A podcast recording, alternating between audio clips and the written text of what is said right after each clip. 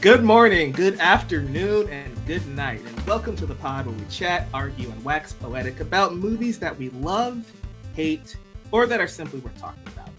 All movies have something to say, and we try to analyze, and we enjoy analyzing what they capture. Welcome to the chatter after. I'm your host today, Michael Thomas, aka the Novice Cinephile, and we're talking about a movie that's probably still my favorite movie of the year. Um, this is a little indie film you may have heard of. It's Matt Reeves's The Batman, um, starring Robert Pattinson as Bruce Wayne and Batman, um, taking on Carmine Falcone, taking on the Penguin and the Riddler, played by Paul Dano. This film is interesting because it's like the ninth Batman movie, right? And so, how do you breathe new life into that character, into that world that's been here for over 80 years? That's a question I posed to the panel today. I put up the bat signal, I climbed up GCPD, pulled down the tarp, flipped the switch, and I called in a lot of super friends for this episode. First up, of course, is none other than my co host, the fastest man alive, the Scarlet fan himself, Brandon Alvarado. so going, excited to talk Batman. I'm so excited. Can't wait. So fun, right? So fun. Yeah. Yes. Yes. too many notes. Into it. Too many notes. Oh man, that means it's a good episode. There's too yes. many notes. Next up is the emblemaniac who's zany to the max, the mad punster himself, Isak Wolf. I need to ask you one thing, Mike. Yes, sir. What did Ma- uh, Batman do when he went shopping? He pulled out the Bat credit card, right? He got ham. it's gonna be a long day for me.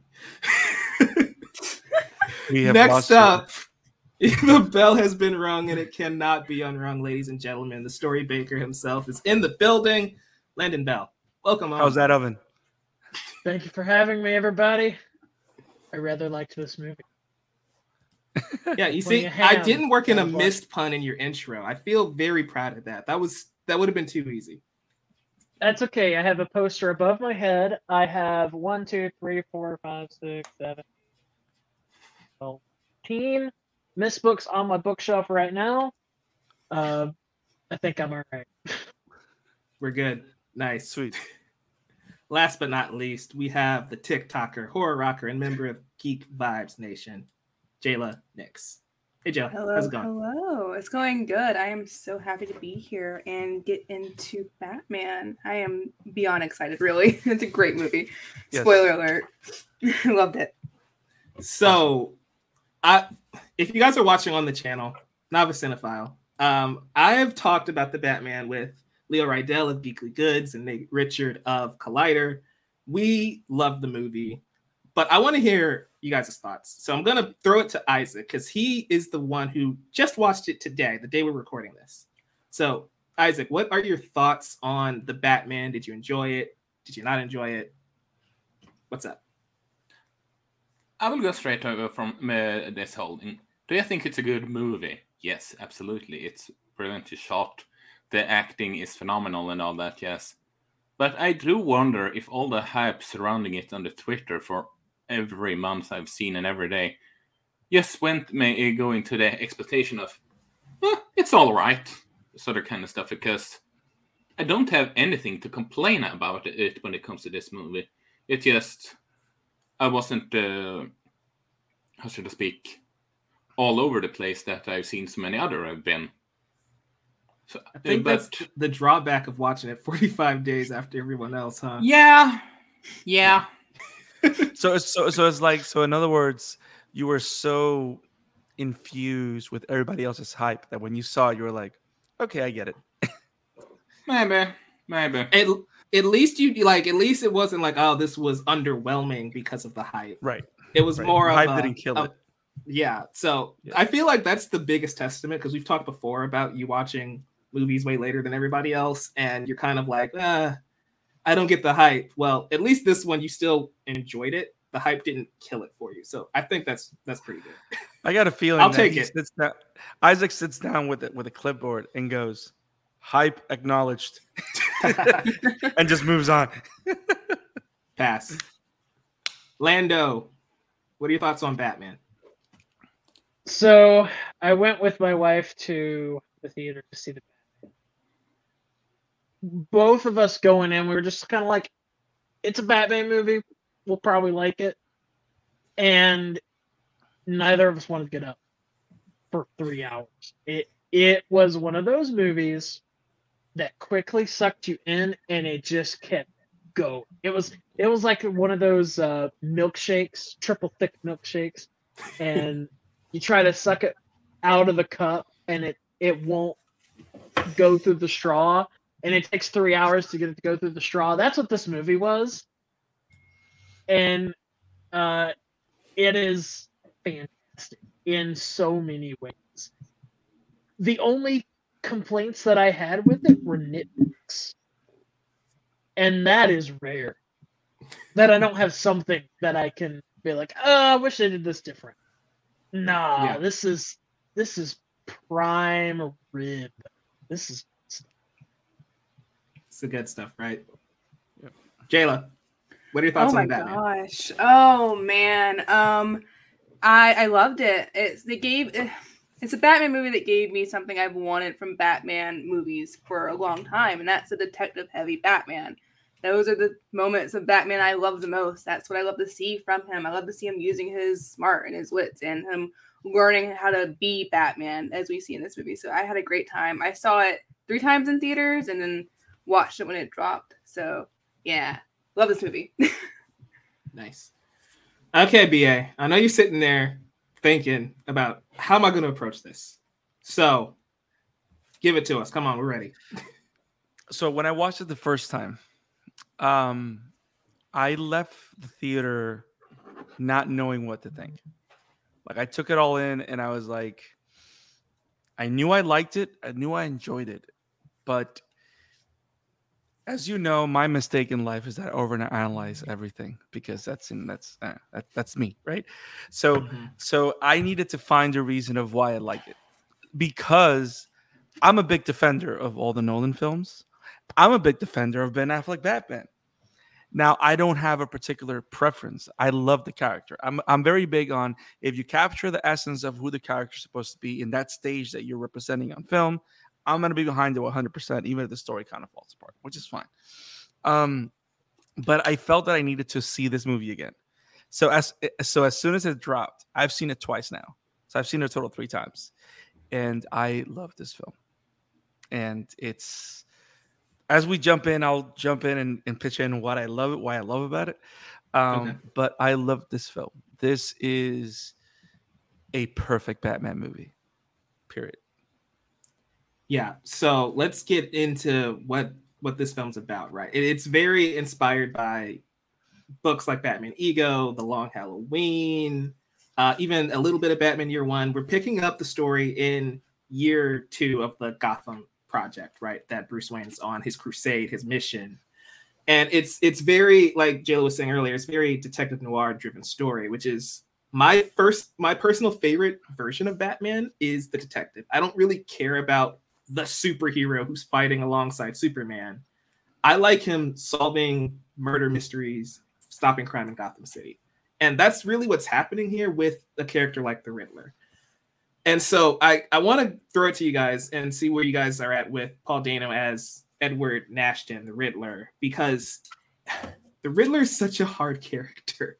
Like even comic book writers have a hard time using the Riddler because he has to be smart enough to outwit Batman, but it also has to follow a, a line of logic to where you can figure out what the Riddler's plan is. So I guess that's where I kind of want to start with. Did you think the the villain, this world of Gotham City that Reeves created, is it representative of what you guys want to see from Batman or like to see from Batman? Um, I guess I'll start with Landon. What are your thoughts on like the villain and like the world building that happened here? This will be the definitive modern version, um, which, which I didn't expect to say going. I I could tell they were doing something really different. Zodiac killer vibes. Uh, and I'm a big fan of the Riddler from uh, Batman 66. That version of the Riddler works really well for me because he's he's funny, he's extremely intelligent, he's able to outwit Batman. And most versions of the character have kind of felt like they were channeling that essence. Yeah. Even Jim Carrey's take kind of does that. Oh yeah. Uh, Jim, I'm sorry. Jim this- Carrey's is heavy 66. Yeah. Yeah, yeah, it very much is. Uh, But with Jim Carrey's charms.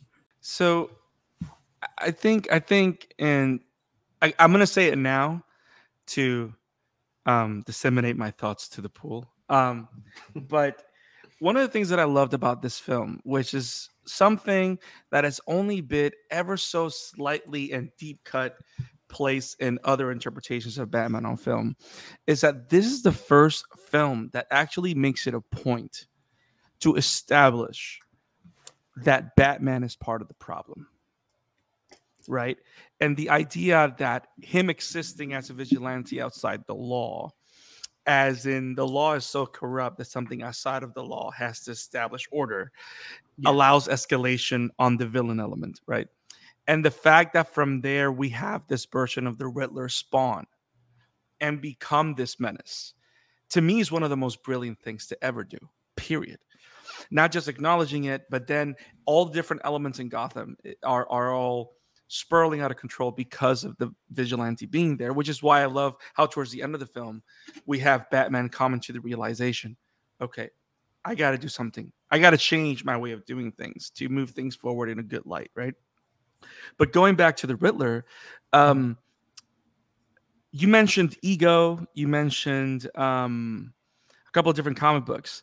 But interestingly enough, one of the comic books that inspires a lot of this is Batman Earth One. Yeah, which, by the way, I don't like that story, but I read it because I heard people say that it was there's a little bit there's a lot of that here. Like the Riddler is one of the main ones in Volume Two or in Volume Three, I believe. Um, but this version of the Riddler, I think, is great because it allow it was the perfect villain to port to to display the Batman that Matt Reeves wanted to bring to the screen, which is a Batman that is thinking, that strategizes, that's methodical, that's resourceful, and then of course fighting a villain that is all those things just like him. And then, of course, turning it around because the villain's trying to emulate Batman, but that's a different story. But I like the fact that every time they they came to a riddle, the first one in the room to get it was Batman. Batman had the answer. So so so using the Riddler to showcase Batman, which in many other films, which to me is the biggest the biggest the biggest flaw of the Nolan trilogy is that all the villains are highlighted by Batman instead of being the other way around. Like all the villains shine because they're going against Batman. Here, Batman shines because he's going against the Riddler. So, so like the way we're getting enamored and captured by the amazing character and detective the Batman is, is because of how he reacts to everything the Riddler's doing. Instead of him being, "Where's the trigger?" He's going, "The answer is this." And like, there's a lot of that in the comic books, which I love seeing. And again, Paul Dano was, I mean, it's Paul Dano. Come on now.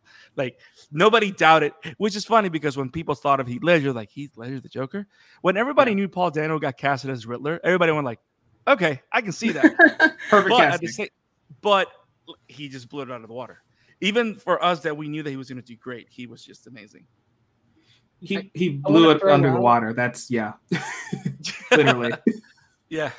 I want Uh, to throw this out there because Brandon Yeah. touched on my my one nitpick, the- the only nitpick, and then then I don't have to talk. Stuff. Uh, is where he was mentioning Batman is part of the problem in the movie. Acknowledges that. Mhm. My one nitpick is that the setup of the movie would never happen if if Batman showed up on a crime scene, they would never let him in on that crime scene while they're actively after they've taken their photographs and everything, sure, but not while they're working. I thought about that as soon as the movie was over, and I'm like, well, but you got to Gotham's think. messed up. but but it's good that you say that because that's what just but what justifies that scene is the fact that this is a year two story. Yeah. Batman is a known commodity. People know that Gordon knows the Batman. The signal's a thing. I mean, not everybody was cool with it because that's why you meet all the resistance from all the cops, especially from the commission, from the chief, right?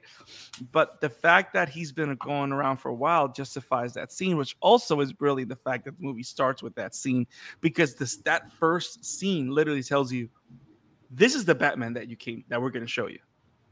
Oh, this is it. The scene is incredible, absolutely incredible, but it makes you question everything in Gotham, and but the entire movie.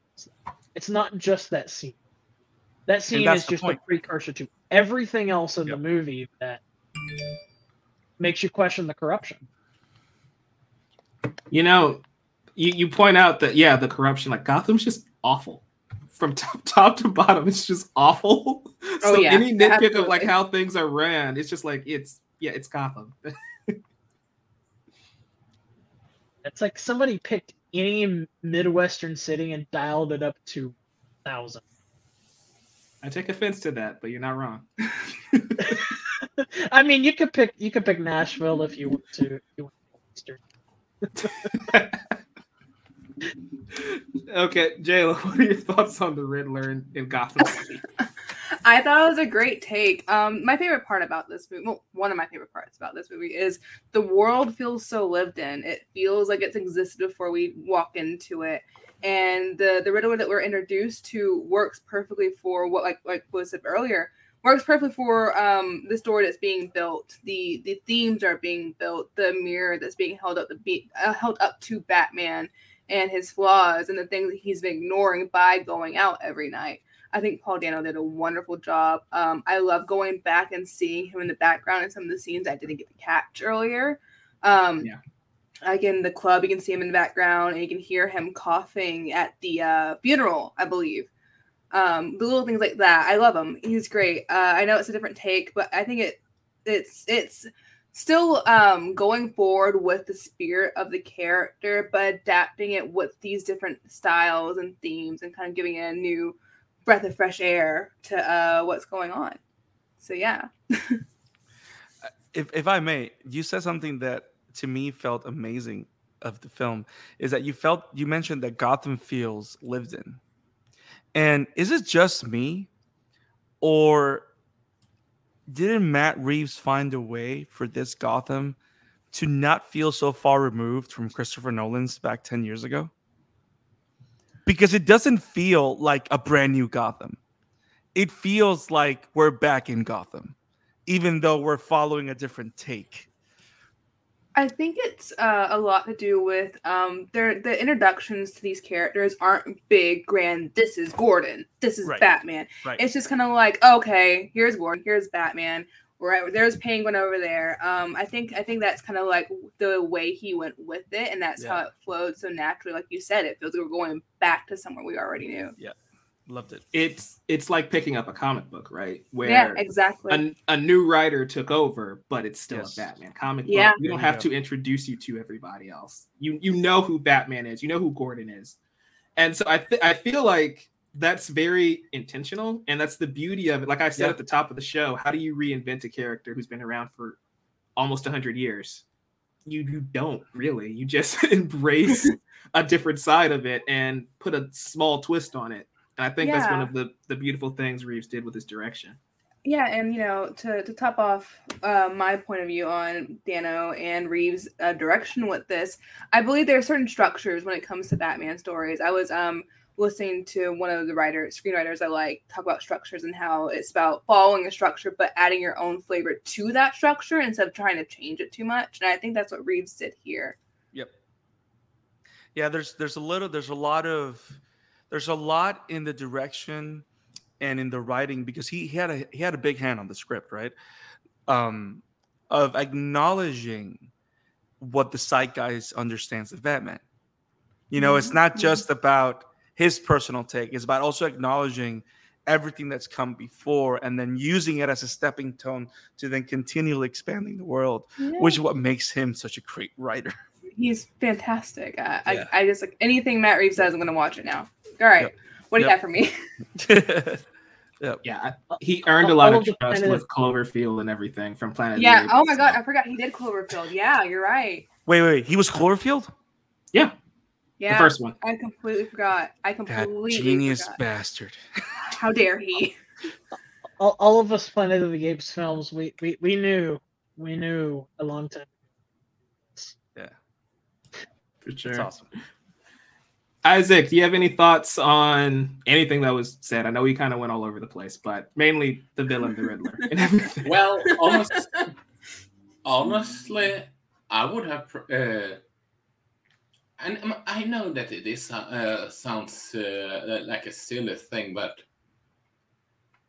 he he was actually the least interesting part of me uh, this movie for me because the whole dynamic between I would have li- uh, liked to explore more about the whole uh, Falcone and Batman situation, especially considering uh, what you get uh, get to know of later down the line, because you can just you can switch out the name of the Riddler here, and you get essentially any other character from a murder mystery style uh, story uh, or thriller. It's a great. Uh, it works great in this interpretation. Don't get me wrong, but the general idea of why Falcone is so connected to Batman in this movie is something new that we haven't seen. This Riddler, uh, I know that many people compare. You talked about Heath Ledger, uh, Joker. The uh, the first interrogation scene that you see in the movie that uh, that is shown in the theater. My, my first thought was on that scene in the Dark Knight with Ledger. Uh, so I can totally understand people where they're coming from. Like I said, don't get me wrong. I think he, Paul Dano, uh, the, uh, the, uh, phenomenal job with what the version they wanted to bring. It fit great.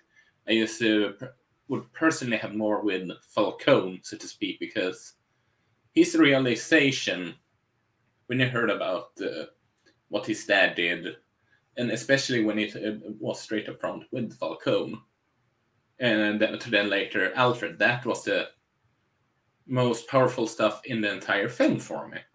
But maybe that's just me. it's interesting that you bring up um, the Roman, right, Carmine Falcone, because in here, the Long Halloween, he's the main villain. I know I went full dork, pulling the book out and everything. Do it.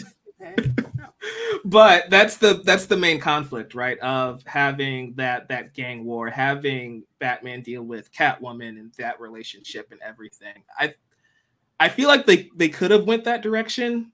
I feel like the reason they didn't is because Batman Begins also kind of does that, right? Where Yeah. it's it's focused on that aspect of the world, especially with a character like Carmine.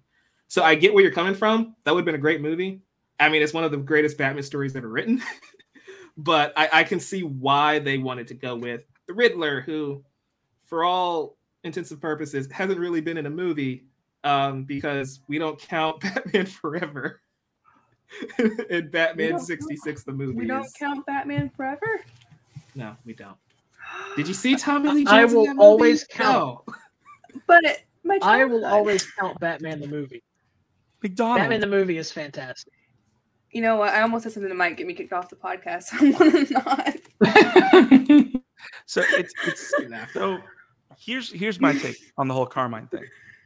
Shoot. Isak, you're not wrong. Mike, you're not wrong. Now, here's the brilliance of it, which is why this is one of the story beats. Here's one of the most interesting structure things that I love about this script is that Matt Reeves is the first writer, director that has brought Batman on film that understood that the beauty of Batman's rogues gallery is that they all live in Gotham. Period. They don't just appear out of nowhere and this is the villain of the week. You know what I mean? They they're part of the world of Gotham City, which is why this movie is brilliant and is able to juggle all these different antagonists or villain-like characters at the same time. Think about it: Penguin, Catwoman, Carmine, um, the GCPD being corrupt, the Riddler. You got five different villains in the same movie. And the way he makes them work is that each of them actually corresponds to a specific story beat of the film. So they all play a key role all along Halloween, right? Now, the cool thing about the whole Carmine Falcone thing is that Isak, you may not know this. If I don't know if you've played it, but this whole thing about Carmine being saved by Thomas Wayne, that you see that in Batman the Telltale games. Really? Yes. know. I haven't been able to play the Telltale games yet. That's so cool. Okay. I believe you. s- That you. It's I a was long saying, I'm pretty sure it's in, in the Long Halloween. Is it? Probably too. Is it? Yeah, probably. I haven't read Pretty Long sure. In like But I know, Four but I know that the whole thing about the Arkhams and Thomas Wayne being kind of think that- dirty It might be or being kind of the two. I don't know. it's it, but but the whole thing about Thomas Wayne not being 100% the good person, which has never been follow up on screen, it is something that we've seen before in the games, which is one of the big things in Telltale games, which is great. And the Penguin plays a big role, which one of the connections that I saw that I loved. Um, but yeah, I, I like I like when you think about it, the whole thing with the Riddler is is that whole angle of the Batman against the criminal element, right? And using Carmine Falcone as the point of the story that makes everything personal. He's the element that mm-hmm. makes everything personal to Bruce.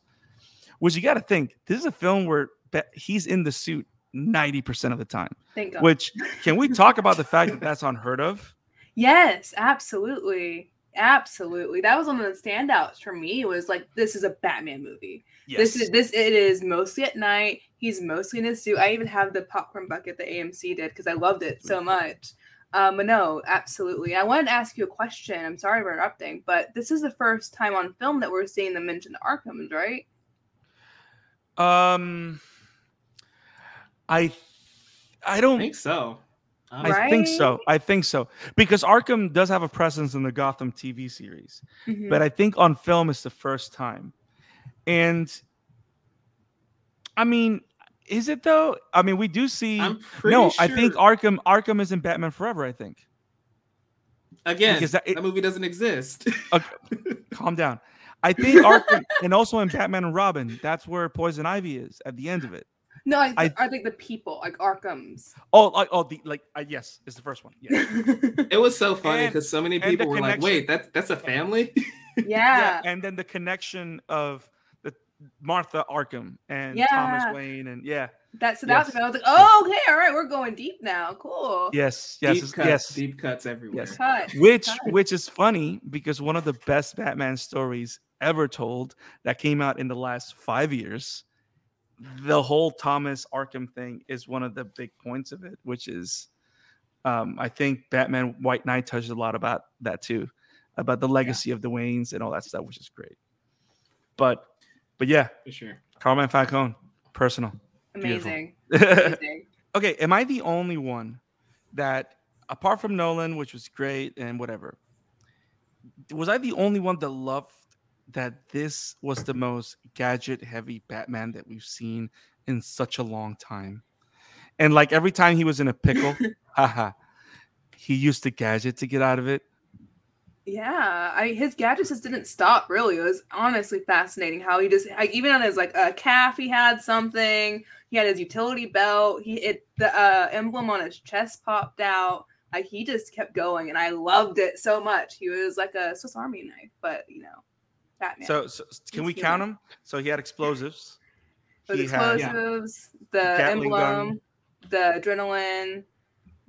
or the venom serum. No, Um, no, no, it's, it's adrenaline. it's adrenaline. They It's adrenaline. I will fight you on this one. I'm not fighting anybody. I'm just saying it's green. Um, just like venom. That's all. He I'm also had the the needles on his gauntlets that he didn't use, but yeah. that is a weapon. Yet. Exactly. There's got to be a comic that addresses. Oh, his fly suit. Because he did- he like just yes. popped that out of nowhere too. The Yes. taser and the gauntlets too. Yes. Yeah, yeah, Um, um, wink, wink. Arkham City. Arkham Origins, actually. Is it Origins? Also, yeah, I the love the origins. grapple. Right, I love like it's not just a straight up grapple gun. It's like attached to his hip, like ODM gear from Attack on Titan, yes. which is just really great. Oh my Christian's gosh. gonna kick out of that. Also, amazing, uh, amazing uh, that they took so much from the Arkham games. I've been playing them again since I've watched this movie, and it's just so much fun. It's Yes. a great time.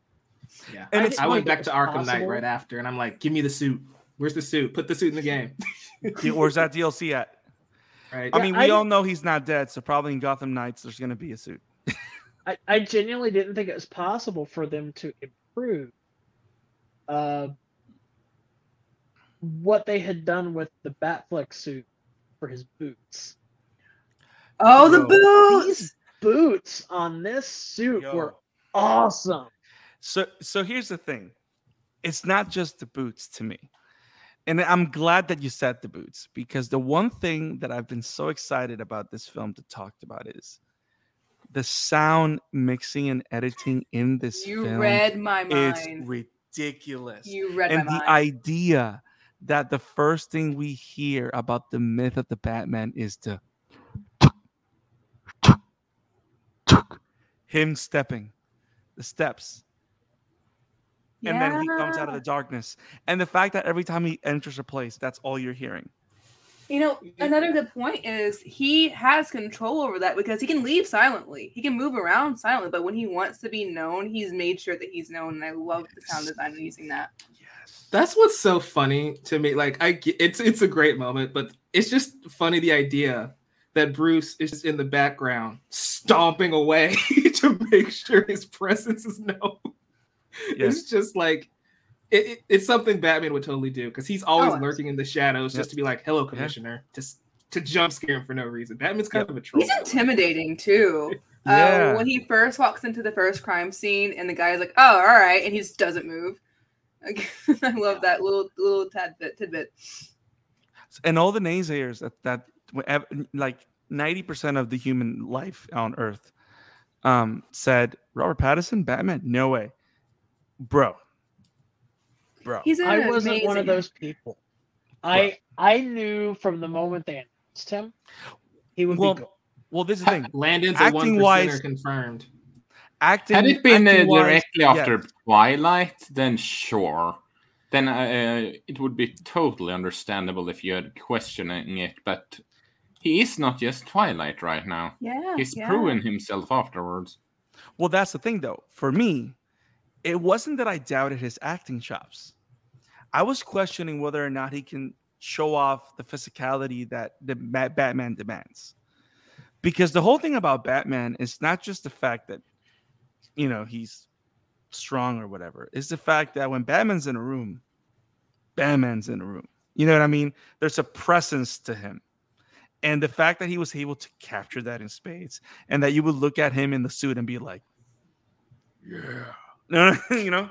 But That was like, I'm first glad- Batman that I recall where, for most people, you're never going to guess that Bruce Wayne is Yes. Yes. because yes. he really is. I mean, he's he's strong, you can tell, but Mhm. his body looks scrawny. The suit does not, and this goes back to what we were talking about about how decked out the suit is. The suit is a tool of fear. Yep. and that comes out in this movie probably better than True. True. Especially Yeah. when he's coming out of the darkness. And like, it- it's just his approach is just perfect. And the voice was just right, too. Oh, oh, absolutely. Yes. The voice was just right.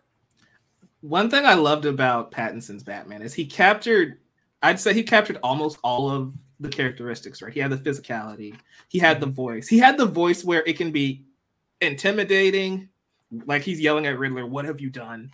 But mm-hmm. also it can show kind of his sarcastic or playful side, like when he looks at Selina and he just says, You have a lot of cats. He's able to play both, which is oh, something that no Batman has been able to do. The best line thumb drive. Yeah. Yes. The, Yes. the, the humor in this Oh. movie got me a lot, honestly. Can we talk about Jeffrey Wright as commissioner as Lieutenant James Gordon? Perfect casting. This guy's hilarious. That's my favorite Nice. line. That's my favorite. I line. like. Uh, you could have pulled your punch. I did.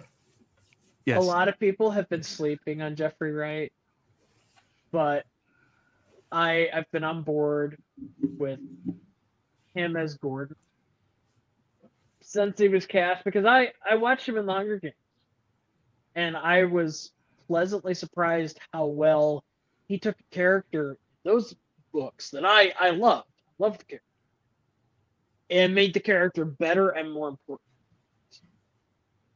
And he does the same. Yeah. Yeah. Like Wait, he, he's I, in Hunger Games? He is. He's in Hunger Games. He has played Batman. He has also played the Watcher. He does everything. He's great. he's in he's in the James Bond franchise with Daniel Craig. That one I know. I didn't Yeah. just didn't knew about Hunger Games. No, he's just great as, Gordon. He's just great. I, I love how I love how he's straight man to Batman. And I love how this is a buddy cop movie with Batman. Like how close he's working with him. Like you do get a lot of that in The Dark Knight and Batman Begins, right? But I like how this one is from beginning to end. It's all about that relationship and them figuring this out together and questioning each other and trusting each other. And is them against the mob, which is great. It Yeah. yeah. I feel like Wright is great. I feel like uh, Zoe Kravitz, she's fantastic as well. We gotta talk Um, about her. Yeah. Okay. Yeah, I've I- I've been waiting. Go, Landon, go. Oh, I I I mean, Zoe Kravitz. Th- this movie could just be called Catwoman. movie. This was incredible. Is this your way of saying that the Halle Berry one doesn't exist? Is this your way? It doesn't. I don't know what you're talking. about. Not a Catwoman movie. Oh, I was just No. about to say that that wasn't even a Catwoman That movie. was That not was a Catwoman It was- That movie. wasn't that even was- that was that was not Selina Kyle at all. yeah. No, I, Not I What was seriously her don't know what name you're talking about. Was, was this from another universe? Sure, Uh, let's just say it's a multiversal movie. There. Exactly. That's Let me let, let me embrace my inner Neil deGrasse Tyson. It's just a weird, you know, B movie that is about a woman that likes cats. Nothing to do with Catwoman. Her name is Patience Phillips. What the heck? that was Okay. one of- name? I think that was one of those rejected names in Stan Lee's notebook. Brandon made the joke I was gonna make I'm sorry. because I I I'm literally staring at this on my desk or on my bookshelf. What is Yes. that? So I can't make it out. Oh oh it's uh it's just Imagine Stan Lee. Ah. So Nice. Excelsior. yes. Catwoman was just um, she was just amazing. Like what a I love that she brought and and there's no nothing against because Anne, ha- ha- Anne Hathaway was amazing as Selina Kyle in The Dark Knight Rises in my opinion. Um she was great. But I like how this is comic book Catwoman. There's Oh, just yeah. so much of I love also how it pays a very good homage to everything that um um what's the latest Tom King has been doing with Batman and Catwoman um and the whole Mm. Bat Cat like there's so much good Bat Cat in this movie which I I I I just love it because we haven't really enjoyed it as much as they've allowed us to enjoy this in this film and there's enough of it not too much of it and there's also like the seeds for it to happen something happened later on as well um and again there's a lot of batman the telltale games here too because one of the beats of that game is ha- that relationship and whether it goes further or it doesn't so it's and there is a motorcycle bye-bye scene too it's like uh, i don't know there's a lot of Telltale games are, are great. You know, it's one of those Yeah. things to me where um you don't realize how much you love comic book Batman until you watch this movie. And then you realize how different these movies are all of these movies leading up to it are from the comic books. Because like like we were saying earlier, we don't really hear or see of the Arkhams or Arkham Asylum at all. We don't get Batcat, right? We don't get uh, Batman working with Gordon and solving these mysteries and these riddles. And so it's like, it's one of those things that made me go back to reading comic books because I haven't read Batman comics in a long time. And it's just like, oh, yeah, I love this character. I love this world. And even though I've been watching the movies, the movies didn't always represent that. And so it kind of made me rediscover and re-fall in love with the world of Batman and the larger Bat family because Matt Reeves like, hell yeah, you remember this this character that you guys read and watched as a kid? We're gonna do that again, and we're gonna Yes. just distill it in its purest form. We're gonna strip all the the Justice League stuff away, and just make a Batman story. I think that's one of the, the strongest elements of this movie. But just to j- just to go back to Bat Cat, people throw around the term chemistry with movies all the time. Nah, nah. Th- This this movie's in a different. Uh, this is rocket science on display. I I felt like I was watching real people and not characters. Yeah. And it's so good. I, I mean, even the little things like uh, her relationship, oh, uh, plays out so well. Like, even that moment of fear, uh, it and in, in the nightclub, and I think everyone here probably knows what I'm um, where she talks to Falco, and she basically stops talking to Bruce, and that's that's a very raw moment where I didn't feel like I was watching. I just felt like I was watching a movie. Yes. Yep. One of my favorite tweets was um, Zoe Kravitz and Robert Pattinson are just Tom Holland and Zendaya for adults. I, I think you sent me that one. Actually, that's That a is- good one. That is. I mean, Oh, have you that's seen their uh, chemistry in interviews? They clearly click with each other. So Oh, absolutely. They, they they definitely get along well. Um, yeah, no, the uh, the chemistry every time they're on screen together, it's just electric. It's absolutely electric. You- You're drawn in to see the dynamic. You're drawn in to to see where it goes next. You kind of hope it works out for them, but you know it really shouldn't. It really wouldn't with where they're at right now. Um, their departure from each other was was lovely as well. I, I think they are like a lot of uh, what makes this movie work so well. The bat and the cat. and, and you know what? And I want to take advantage of the whole bat and cat talk to mention this because it, it, what I what, what I most love about the film and the interaction of all the characters and the and the take on all the characters is that not only is this the most comic book Batman, but also when I look back, like Mike was saying before, it's like most of the Batman movies have always been looking to how to do a new take on 66 or a modernized take on 66, right? Or on those Batmans that were famous before. I like how this movie celebrates current comic book Batman, not the Batman from 20 years ago. Like Hmm. I can go back to a comic book now, and this is the Batman that I'm reading that I'm seeing on screen. We've Yeah. never seen this much synergy between the book and the film till this point, which is why I love it so much because all of it feels fresh and like like It even reminds you of like Year Zero, right? The the Scott Yes. Snyder. Yeah. Yep. Yep. and I don't know if you guys caught it, but like I, I've always said, it this is my favorite. You guys talked about the boots.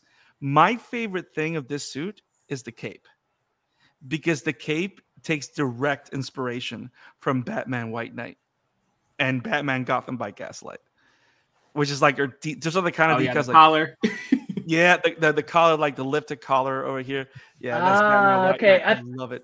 I thought you were talking about the actual flowing part of the cape. It it just looks like a cape.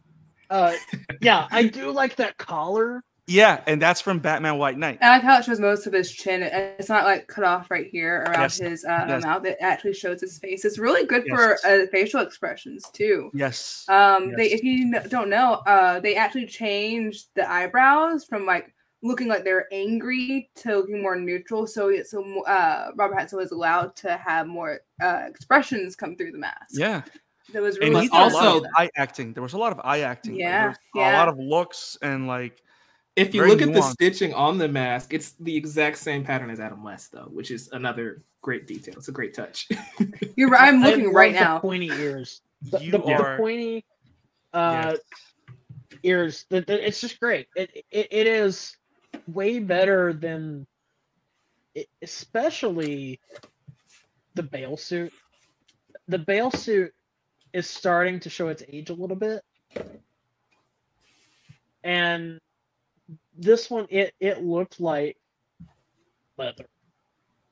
and Yeah. it's a timeless. It sounded like leather too, which is nice. When he moved, you hear like the suit rubbing against each other. You hear it move. It just made it feel so grounded. Which, side note, this is a total tangent. It makes me laugh when people uh, talk about how realistic this movie is. When it feels so comic booky to me, it feels so comic booky to me. I get the realism take. I do. Don't get me wrong, but it just makes me think of the Gotham that I've known for so long now, or, or modernized Gotham at least. I, But- I but you think know the really issue there is that um, Batman comics are pretty grounded by comic book standards. By comic book And- standards. Yes. Right. So when people are comparing it to Doctor Strange, literally going into the multiverse of madness, on. it's gonna feel grounded. But yeah, Right. it's Right. it's it's definitely comic book Batman. Which goes back to what you were saying, Mike. Like this Batman is not the same Batman that's hanging out with the Justice League. Right. Like we're allowed to have two different Batmans. It's okay. Yeah. Yeah. I, hope- think. Uh, oh, sorry, sorry. go No, ahead. please go ahead.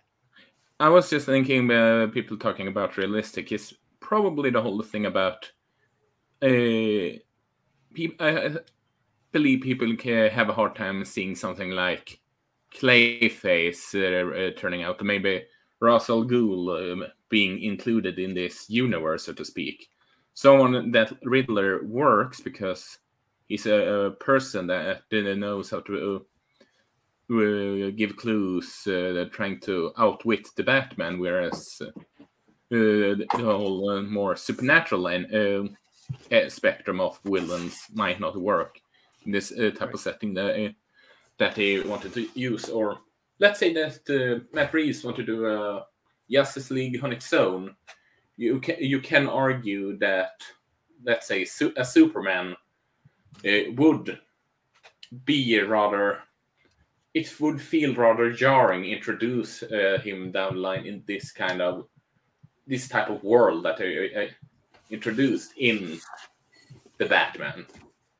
Yeah. I think that's what people are talking about when uh, they talk about real, uh, realistic, so to speak. I guess I would disagree a little bit because, much like the comic books, Batman, this version of Batman would still exist in continuity with Superman. It's just when he teams up with Superman, his suit's brighter, his personality is a little more optimistic, but Gotham and Metropolis still exist in the same world. So Yeah, I feel like he could do Superman if you really wanted to. I think Yeah, but- um I'll go on. Sorry. I'll be quick. I think um Matt Reeves has a lot more flexibility than people are expecting so far, especially with this Batman being a starting point. If Cloverfield's anything to go by that we are talking about earlier, I think he could make uh, a supernatural introduction feel just as real and grounded as the Riddler, just in his own way. Um, and I kind of hope he does go for that and go- goes for something that's a bit more out there. Because, like we all know, Batman has so many villains to pick from. It'll be really interesting. But uh, go ahead with your point. Well, this I mean, yeah, I- we also have. Sorry, you were finished. oh no, oh no, go ahead, Isak. Yeah, because let uh, well, you're absolutely right, Mike. Uh, let, let's remember one thing: comic books and movies are totally different uh, uh, genres of. Oh, so, sorry, genres. Um, How dare you. No. Sorry, It- it's uh, sort of like let's say uh, the Wolverine's yellow costume. I know uh, it- it's not um, X Men is not uh, Batman, but right. you know, wouldn't work uh, as well as people believe in live action because how it portrays in the comic books. You need to make the uh, tweaks and is uh, adjustment to make it look more adjustable to live action, uh, so to speak. While you can be more comic booky in animated animation, it's all about uh, it can come off more jarring with a more supernatural twist here than if this. This is so funny considering our Sunset Limited podcast last week. Uh, okay, yeah, I know, I know, I know. But So, I'm not saying that it couldn't work, but I'm just trying to playing devil's advocate and seeing why people calling this realistic in comparison to, uh, let's say, Right. well, Ben Affleck's Batman, uh, so to speak. I, uh, I yeah. I, I definitely disagree with that point, and and this is what I was going to raise earlier is that you know, people have said it it it feels realistic, but in reality, it's more like comics. Uh, what it reminds me of is Blade, because Blade Runner has those fantastical elements in it, but they're they're not front and center; they're to the periphery. And it Blade Runner is gritty and realistic. Uh, you could have Blade Runner take place in the real world and have none of the sci-fi elements, and it still be a great story. It's a crime thriller. That's what it is. Yeah. Uh, yeah, yeah, Yeah. The Batman does the same stuff. It Yes. has a fantastical setting, but it is grounded in the real world. And that, I, I think, is what sets it apart. I think you could absolutely have Superman in it. Uh, doesn't mean Superman has to have a flight suit or anything strange like that. He can just be Superman. And you believe that, oh, there is a superpowered alien in this world. Cool. Everybody accepts it and the movie still feels exactly like this. Go, Mike. Go. we both were about to be like, and here we go. So I I hear, yeah, I hear what Isak's saying. I hear what Landon's saying. I, I agree mainly with what Landon's saying, but I also just want to reiterate the point of I don't want Superman in the Batman at all. I want this to be a Batman universe with Batman characters because every time He- DC tries a cinematic said it. universe, it's too much. You read my mind. I was going to say that earlier. I was listen. Justice League is great, but I have the animated movies for now. I want them to keep Batman away from Justice League for as long as possible. Just let me enjoy this world, please. Still look. Still look. Eh, Yeah, okay, okay. Um, but what if they would introduce someone like Green Arrow then, being on the same? Uh, No, That give me wouldn't, Nightwing uh, instead. I don't. I don't need anybody who's not a Bat family character to be in this Yeah. franchise. You Uh, sound like you're at the end of your rope with this. Yeah. I- Well, you so know, he- I've put up with DC nonsense since 2013. I'm just tired, man. I thought you were gonna say I've put up with too. Isak nonsense since 2013. So, I mean, I mean, that it- too, but they go. They go hand in hand. But okay. So uh, here's my take. Here's my take. So, so I, I I I understand everybody's point, and I agree with everybody to an extent. But I'm more flexible. The way I see it is, if you can make me believe that these characters belong in the same screen together, I'm good with it. My problem is when you sacrifice the essence of these characters to try and just smash them together, which is kind of what happened with the theatrical cut. I'm making a very big distinction here, which is what happened with the theatrical cut of Batman v Superman, because this, the because the Ultimate Edition is actually pretty excellent in my opinion.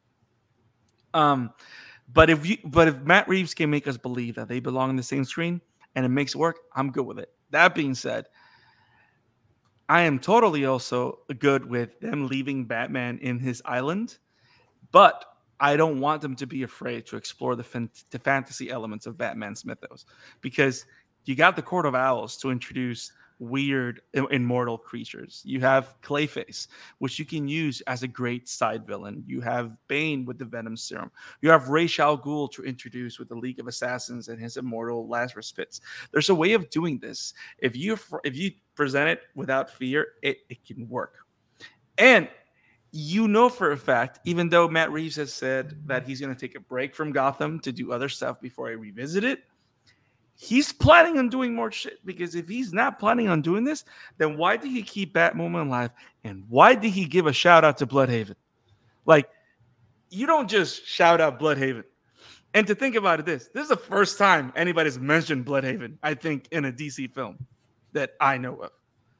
And everybody You knows that. Blood- also and I know everybody knows that Blüdhaven means Nightwing.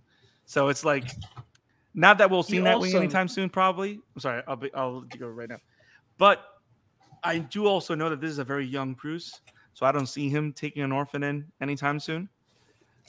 I, But I, but still, we can do a time jump. No. You also don't hire an actor to play Joker and use them only in one scene if you're not if you're not exactly if you're not going to do more with them now I do want to say this though before we jump into because I think we're starting to walk into what we want them to do next, right? We're kind of we're going there, but I want I like Landon mentioned Joker. I want your thoughts on one that scene and then the deleted scene. okay, so I got I got three things. Those two being okay. two of them. Before we jump into those, because that's going to be quite a conversation. Was I the only one that was enamored about the fact that we have an Alfred that's very different than every Alfred we've seen before? That Alfred was actually the one that taught him how to fight and that our our Batman was not trained by ninjas, but is actually a very skilled boxer. You guys yeah, noticed yeah. the boxer. That's Earth the One, boxer. Right? Yeah, that's a good point. That's a really good point. Yeah, he actually has like the thread like a boxer. He he does that underneath the gloves oh, because oh, that's what his training is. That, that oh. to me was like, oh.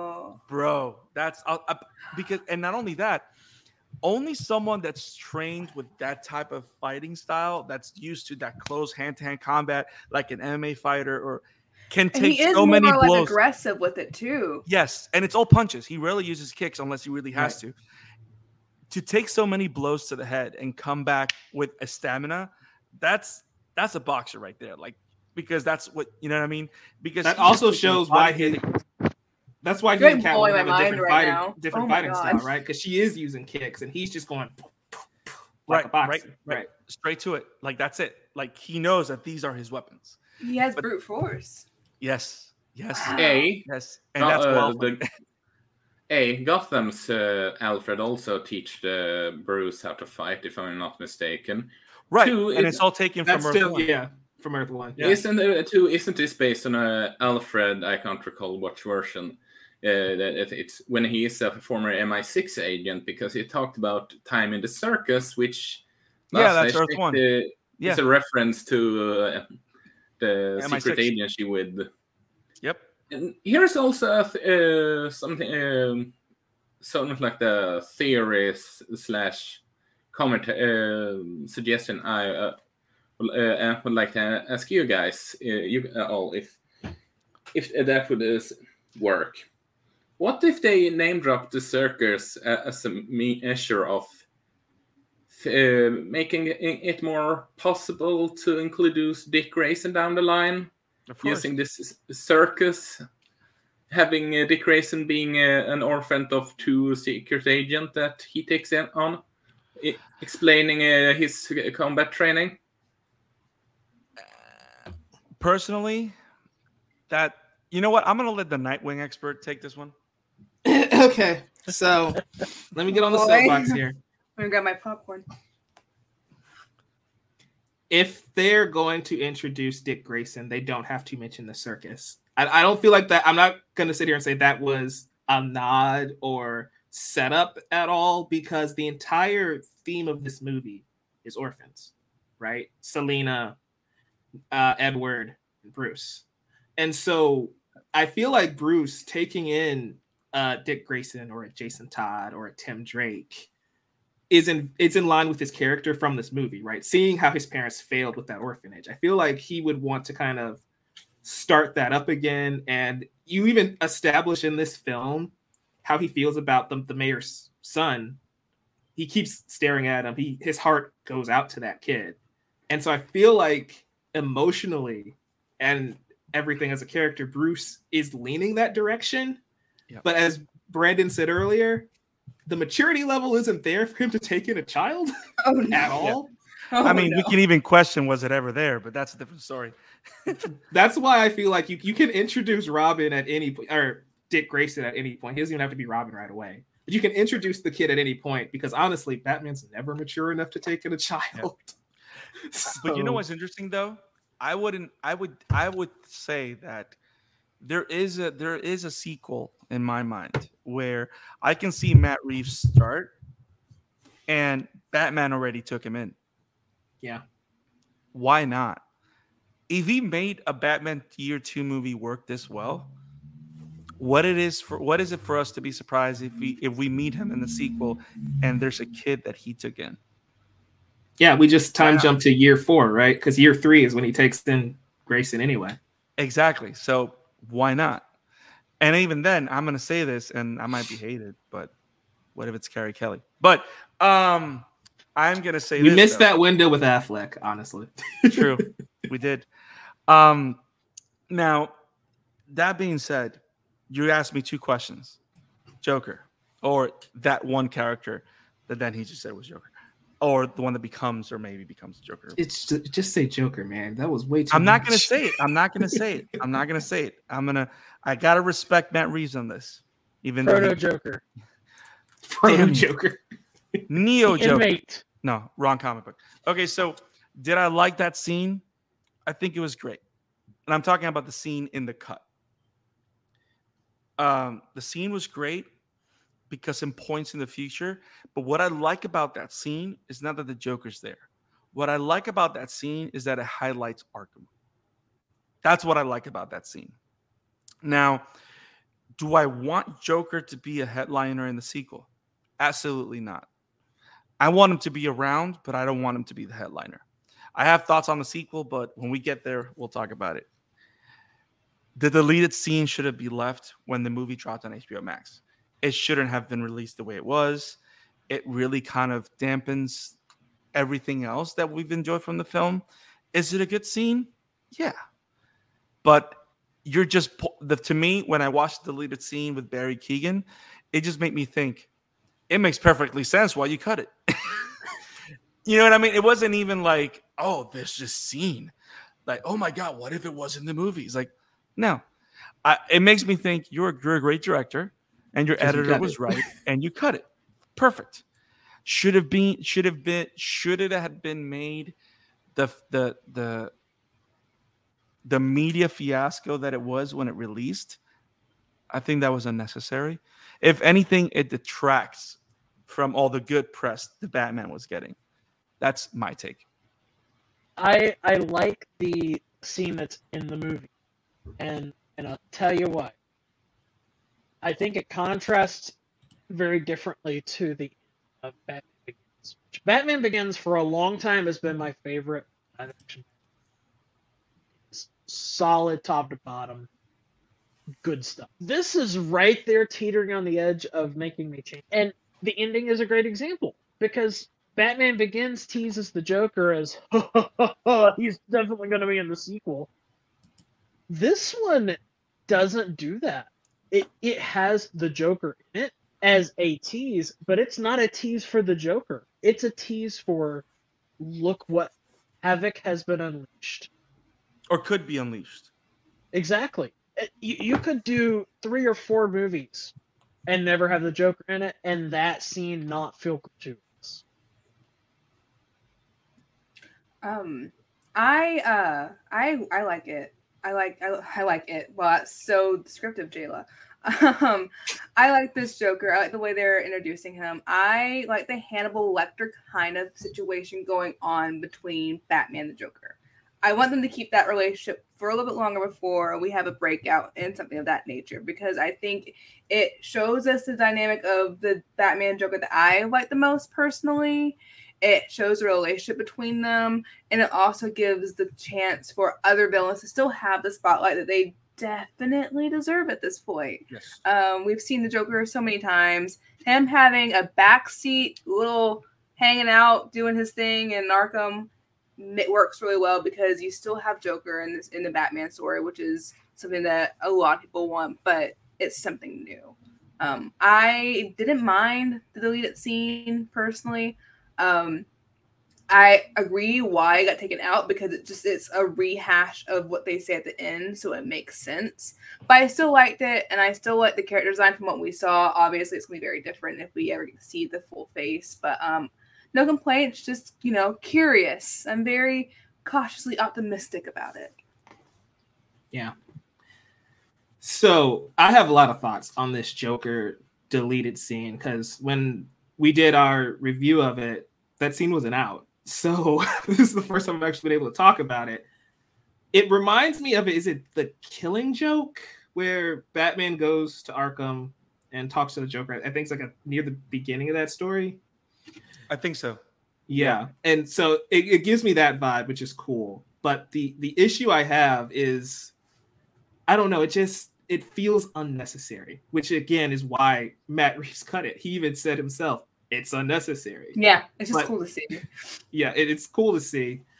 And I get why they cut it. I don't I still don't know why we left him in the stinger at the end because the Joker, I feel like we all agree that the Joker is Batman's biggest villain, right?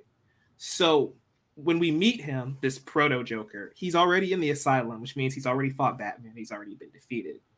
I feel like a cooler tease would be to show us the Red Hoods, maybe as a maybe that's one of the maybe that's the gang Batman fights at the beginning of the movie. It's the Red Hoods, and you still tease that the Joker exists or will exist, but it's not a direct reference to him because it does feel like Batman Begins, where new origin story, tease the Joker at the end. He's probably going to be in the sequel.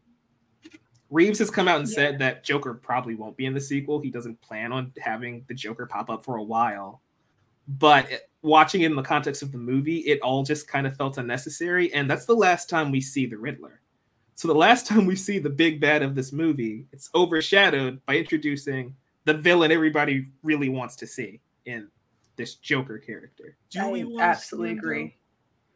I just Yeah, like I mean- the Hannibal Lecter relationship. Outside of that, I want to see. I want to see. I want to see Calendar Man. Yes. You I like imagine doing like Calendar a Calendar Man holiday mix? Oh my god, the Um, holiday special, a little Christmas story for everyone to enjoy. Batman Noel. Yes. I want to see two. I want to see Mr. Freeze. I want to see Hush. I do actually want to see Hush. Actually, so, I, I, I legit want to see Hush. They kind of teased it, right? We saw Hush. Hush is mo- Hush is word. one of my favorite Batman stories. I know Brandon, you're not as big on it as me, but I feel like I'm wasn't this big movie kind of already Hush? yes and no. Yes and no. Well, well, it has elements maybe. of it. I just Yeah. hope that if they do Hush, they do comic book Hush, not the weird thing they did in the animated movie. That's Yeah, what I hope. That was awful. Now, since we're talking about future films, um, Isak, do you have anything to say about the Joker thing? Because you haven't said anything. He's asleep. Eh, normal. I have uh, I have no honestly no real comment about the Joker scene besides Donkey turd. it's a interesting interpretation look wise. Yeah. That's McSennyson's. Yeah, no, it makes sense to me. so I do. So since I'm sorry. Before we, we, we fully move on to sequels, I do want to say uh, on your Alfred point, I like that this Alfred was heavily involved in in figuring things out and finding out the riddles. Like he he had his hand deep into yes, everything going on. I really Yes. appreciated that. But that's all I have to say. But it's funny because I- you see that, and that's very Earth One because on Earth One he's with Bruce in and out. Also in Earth One, the Batcave is a subway station, just like this movie. So there's a lot of it there, which is great. I, again, I don't like Batman Earth One, I- but I- they I did. wanna they did. out- They, they did take the best elements of it and put it in film, which is great. I want to throw out one final thought about Andy Serkis because Andy Serkis is great and everything, but Absolutely. I, I love I love so much that the world has finally figured out that he can actually act. Yes, He doesn't just do He's mocap. not Yes. sitting here playing Clayface, right? yes, don't Yeah. don't tempt them.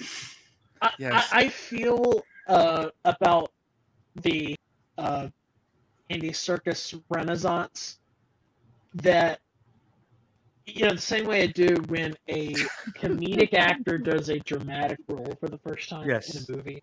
yes. You, you know, uh, When an ape it's- takes a dramatic. I, I, I'll be honest with you. Like Andy Serkis could have been nominated for Best Actor in War of the Planet of the Apes. Yes. Oh, That's how yeah. good he was. Oh Yeah. yeah. thousand percent, Yeah. thousand percent. Uh, I, I, I, I would agree with you guys, but I haven't seen those movies, so please don't kill me. I so, have to see them and right take You're nine. safe we're gonna be this covering time. all And, Planet of the Apes. that was a great place to end the podcast. Well, I gotta go, guys. Uh, Peace out. Um, but yeah, Andy Serkis was just phenomenal, and I like how his character, without that much speak, it was very nuanced. Like there was so much Mhm, emotion mhm. in everything he did and portrayed, and like, and like, even especially in the beginning of the film, where kind of like Bruce is not giving him the time of day, you can see in his face that he does understand Bruce's pain. and like he just wants to reach out to let Bruce know that he understands, but Bruce is just not getting it, and you can just see it in his eyes and all those things. It's just great. It also changes their dynamic a little bit, though, right? Because Yeah. Since he is basically he was basically their bodyguard, not their butler, right? In the Correct. story, and Right. so him having to take up the role of father is one that he was never comfortable with or suited for. Right. like, I'm I'm here to protect you. I'm not really here to nurture you. Right. And so I feel like that's a, that's a neat little wrinkle because 90% of the time it's like, why didn't Alfred get this kid therapy? but in this story, it's like, okay, yeah, Alfred was put in a situation he was not prepared for. Right. And, And not only that- that, he, he and you got to think what does what does this Alfred know? He Right. knows war, he knows battles, so he's gonna treat him to deal with trauma in the way he did as a soldier, right. which is not necessarily healthy, but but Especially still, it's like yes, But but I, I I think what's interesting too is that even though yes, everything you all just said is correct, this is also perhaps the most fatherly Alfred we've seen in him yeah. because he doesn't know how to do it. He just he does his best, yes, and you see the fruits it, it, throughout Bruce's character. You see the fruits, and and it's it's a really great touch. It it there's so many layers to this movie, and, and I I love three hour movies already. I'm a big fan of Lord of the Rings, Peter Jackson's King Kong, uh, you know, Avengers Endgame. These movies where you can just sit down for a long stretch, and enjoy the ride. Batman is that yes, and to I, I- hate using the metaphor because Shrek joke out of it, but it is like an and there are so many layers to what this movie is. We could Ogres pull it apart like onions. Hours. Mm, yes, yes. Well, actually, Landon, this movie is two hours and 56 minutes. So Stop it. Oh. Stop it. Why are you booing me? I'm right. No, you're not. I hate No, him you're because not. he was right. Can, can you imagine, Mike? Can, can you imagine if uh, the immortal Augustus Gladstone came along? Oh my gosh. That'd be the greatest epic in history. We're gonna So link that episode down below. So let's talk about sequels, right? Yes, Right, yes. right. Sequels. What do you guys want to see in Two Batman, Two Furious? Batman Vin Diesel giving Bruce oh. Wayne a lesson about family. No. Sorry. That would actually be an amazing movie. You you make that joke, but Yes. Vin Diesel would be a great Mister Freeze. Uh,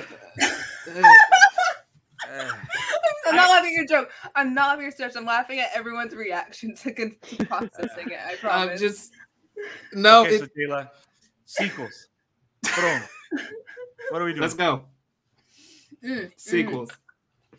sequels. I I want them. I don't. Oh god, there's so many things I want to see. There's so many things that's what makes it hard because like I don't want them to like go from this and then like like straight into something super wild. I, I like that Right. processing it because this was basically his origin story. This was the origin story of Bruce Wayne finding his purpose as Batman, not the Batman as the putting on the suit. Um, so with thinking within context of the story and the flood and the power grab that's going to be happening with Penguin probably. Um, I hope we get introduced to Harvey Dent, but not have it happen yet. I want that to happen later on. So in the power struggle, we have Har- Harvey Dent show up and see their relationship form. Um, I hope we see possibly a little bit of Hush. This kind of teased a little bit. I know we have a lot of elements there already, but I'd love to see that. I'd love to see uh, exploring more of um, what influence Batman has um, and how they go about that. I'm not quite sure yet, but I do want to see more of that. And I want to see more of the impact of having the Riddler accomplish what he did because he got away with a lot. he got away with a lot. And I want to see what that inspires. How does that, where does that lead? You know, um, the ARGs also picked up some interesting things uh, of maybe a Riddler coming back in the background pulling strings. Maybe he gets uh, an accomplice. Um, But no, mostly I want them to build off the things they have now. I want them to give us more detective work, but not be afraid to explore some more characters and uh, you know build on the world. That made sense. That was a lot of word vomit, guys. No, no, no. Then it's that made sense. yes. I mean, Brandon hosts this podcast 90% of the time, so we're used to word vomit. Amen. uh, you know, yeah, Hush is an interesting one because there are elements of that in this story, but nothing is like Batman Hush. So I feel like you can pull that off. But the thing about Batman Hush, and this is again me being having that comic book bias, is that that story takes place deep into Batman's career. And so there are characters like Oracle and Nightwing and Huntress and Superman, Right, yeah, all these right. characters that that play into that. And I don't want to do it a disservice. If I wanted, if we're doing Hush, I want to just go forward and do Hush, not a watered down version of Hush. You know, I didn't think about that. I should have because I've read the comic, but I, I was thinking more of like the feeling of the story it gave me, and I completely like when you read comics, you forget that all these characters are in it sometimes. Yeah, Um, because in Hush, Robin number three is there. So yeah, no, that's a good point. Um, I, re- I, I that's something to chew on. That's a really good point. But the interesting thing is that you can you can say that the basis for Hush is there because not only is the word there, you the, I think there's a world where Edward Elliot, the reporter, was the son of Thomas Elliot, was the father of Thomas Ooh. Elliot. So you can probably you know That's true as well.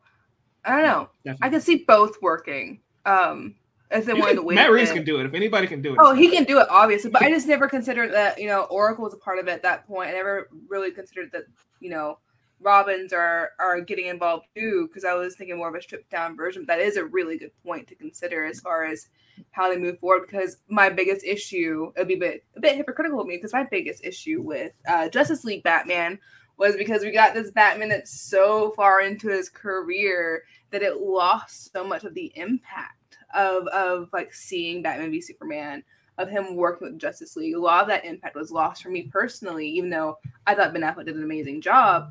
Um, because it, he was already so far into his career that we haven't seen yet. So I think that was a good good point that I'm thinking on now. While you chew on that, Isak, is there anything else you want to see in, this, in the Batman sequel? Well, this is semi-serious uh, in regard to what I want to see. But- Only semi-serious? Yes, because uh, I know that this won't uh, happen, but I would love uh, it to happen. In an interview, Nicolas Cage said that he wants to play Egghead in a um, Batman sequel, and I w- in a, a dark version of Egghead, and him playing that character against Robert Pattinson's Batman. Please give it to me now. That would just be something else. I'll do you one better. Nicolas Cage is Professor Pig. Oh, I saw that. Yes, yes, that'd be really yeah. That's a good one. Nicolas I- Cage could do anything. But I want to see him don't- in Batman.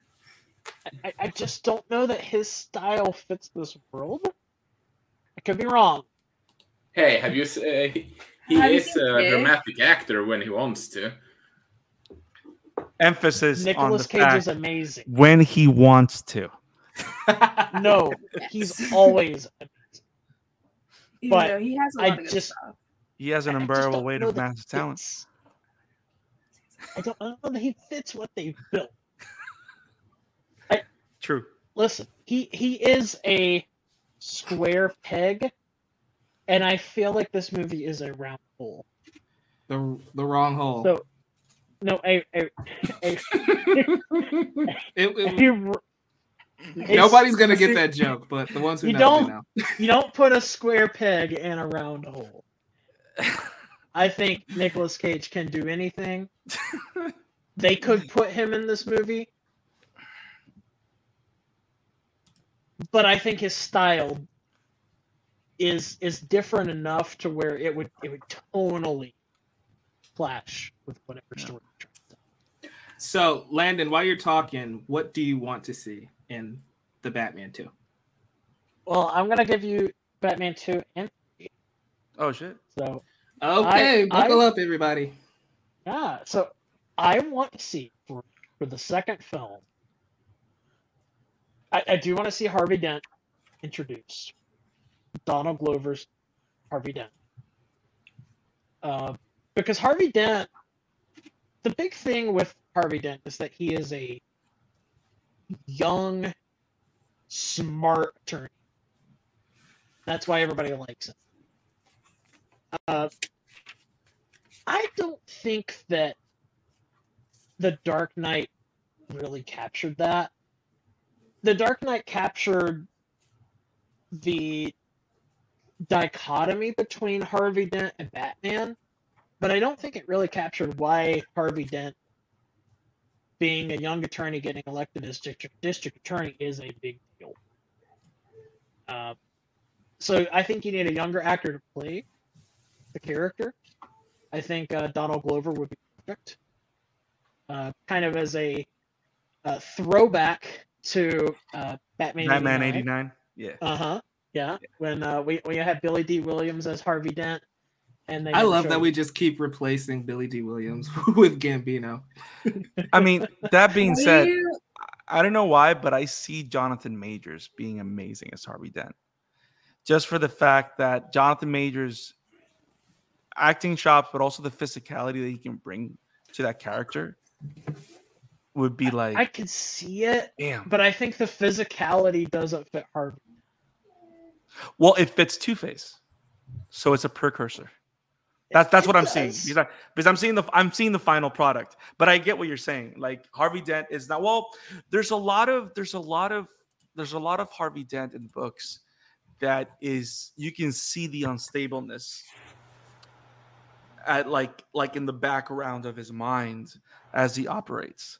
So like like Donald Glover's amazing, but there's something about seeing what he becomes and being able to transmit that physically. I think Jonathan Majors would just knock it out of the park.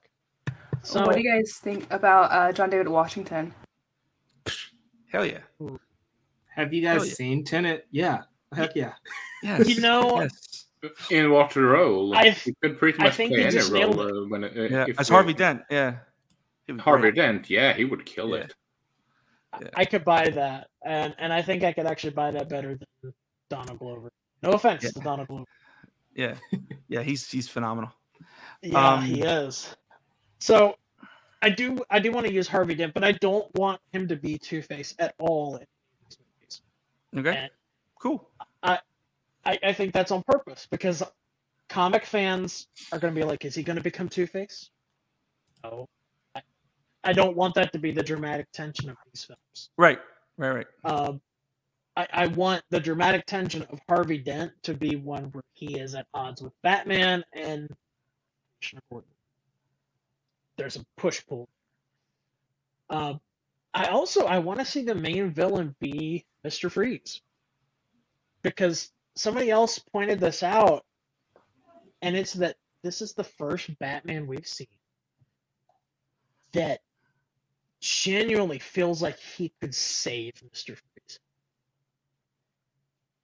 and I think that would be really, really cool to see play. Like like like an interesting adaptation of Sub Zero. Pretty much. Uh, yeah. I mean, a little Yeah. bit. Yeah. Uh, I I also I I, I want to go with the the oddball choice. They went with the oddball choice for Robert Pattinson. I would love to see Tyler Perry as Mr. Freeze. And I've I've thrown Tyler Perry out as Darkseid for a long time because I think he could genuinely channel everything that Darkseid is. Darkseid is. hey, But I that's a I deep think cut. that he also could get the papers behind Mr. Freeze. Yeah. I Uh, just want a it- Mr. Miracle show now. Dang it. That book is so good. Uh, I've been wanting to buy so it. so yeah, that, that that's my pitch for for your two villains. Nice. I think the dramatic tension of the movie actually needs to be uh, with Bruce trying to repair his family legacy. Uh, the orphan plot that Michael mentioned, it's perfectly set up for him to restart the orphanage. Uh, try bringing in kids off the street. Yeah. Need structure. And you could definitely introduce uh, Dick Grayson through that subplot. Um, I just had a crazy thought of like, what if Batman incorporates just this orphanage? oh, jeez. Sorry. That's why I'm laughing. I'm not laughing at you. I, my my That's brain fine. went off. I, I mean that one way to that get would be his, funny. I child love I love how we all have very distinctive sequel ideas. I love this. we do. Yes. So for the third movie, like I said, I do have a third movie in mind. Man Um, made a I do- trilogy. Dang. Well, well, so so I love it. I you love know it. how a lot of times in the third movie they try to do like the dark version of the character. Spider-Man 3 tried it to varying degrees of success.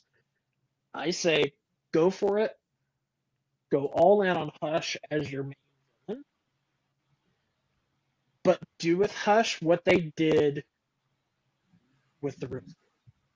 I'm not saying you have to totally reinvent Hush because Hush is modern. Anyways, uh, but really lean into that dichotomy. You've already set up everything you need to in the first two movies. Mhm. Got the orphanage back up and running. Hush has a reason to be in this third movie. And uh, I say if you're going to bring the Joker into this trilogy, it's going to be with Hush uh, breaking the Joker out to be his agent of chaos, basically. Um, and I would love to see a redeemed Freeze helping Batman be able to figure out a way. Um, Kind of like how Poison Ivy helped out Batman in Arkham Knight. A little bit. Yes. Uh, we were talking earlier about the tech in his suit, and even in this this first movie, uh, the Riddler was was very savvy with how he used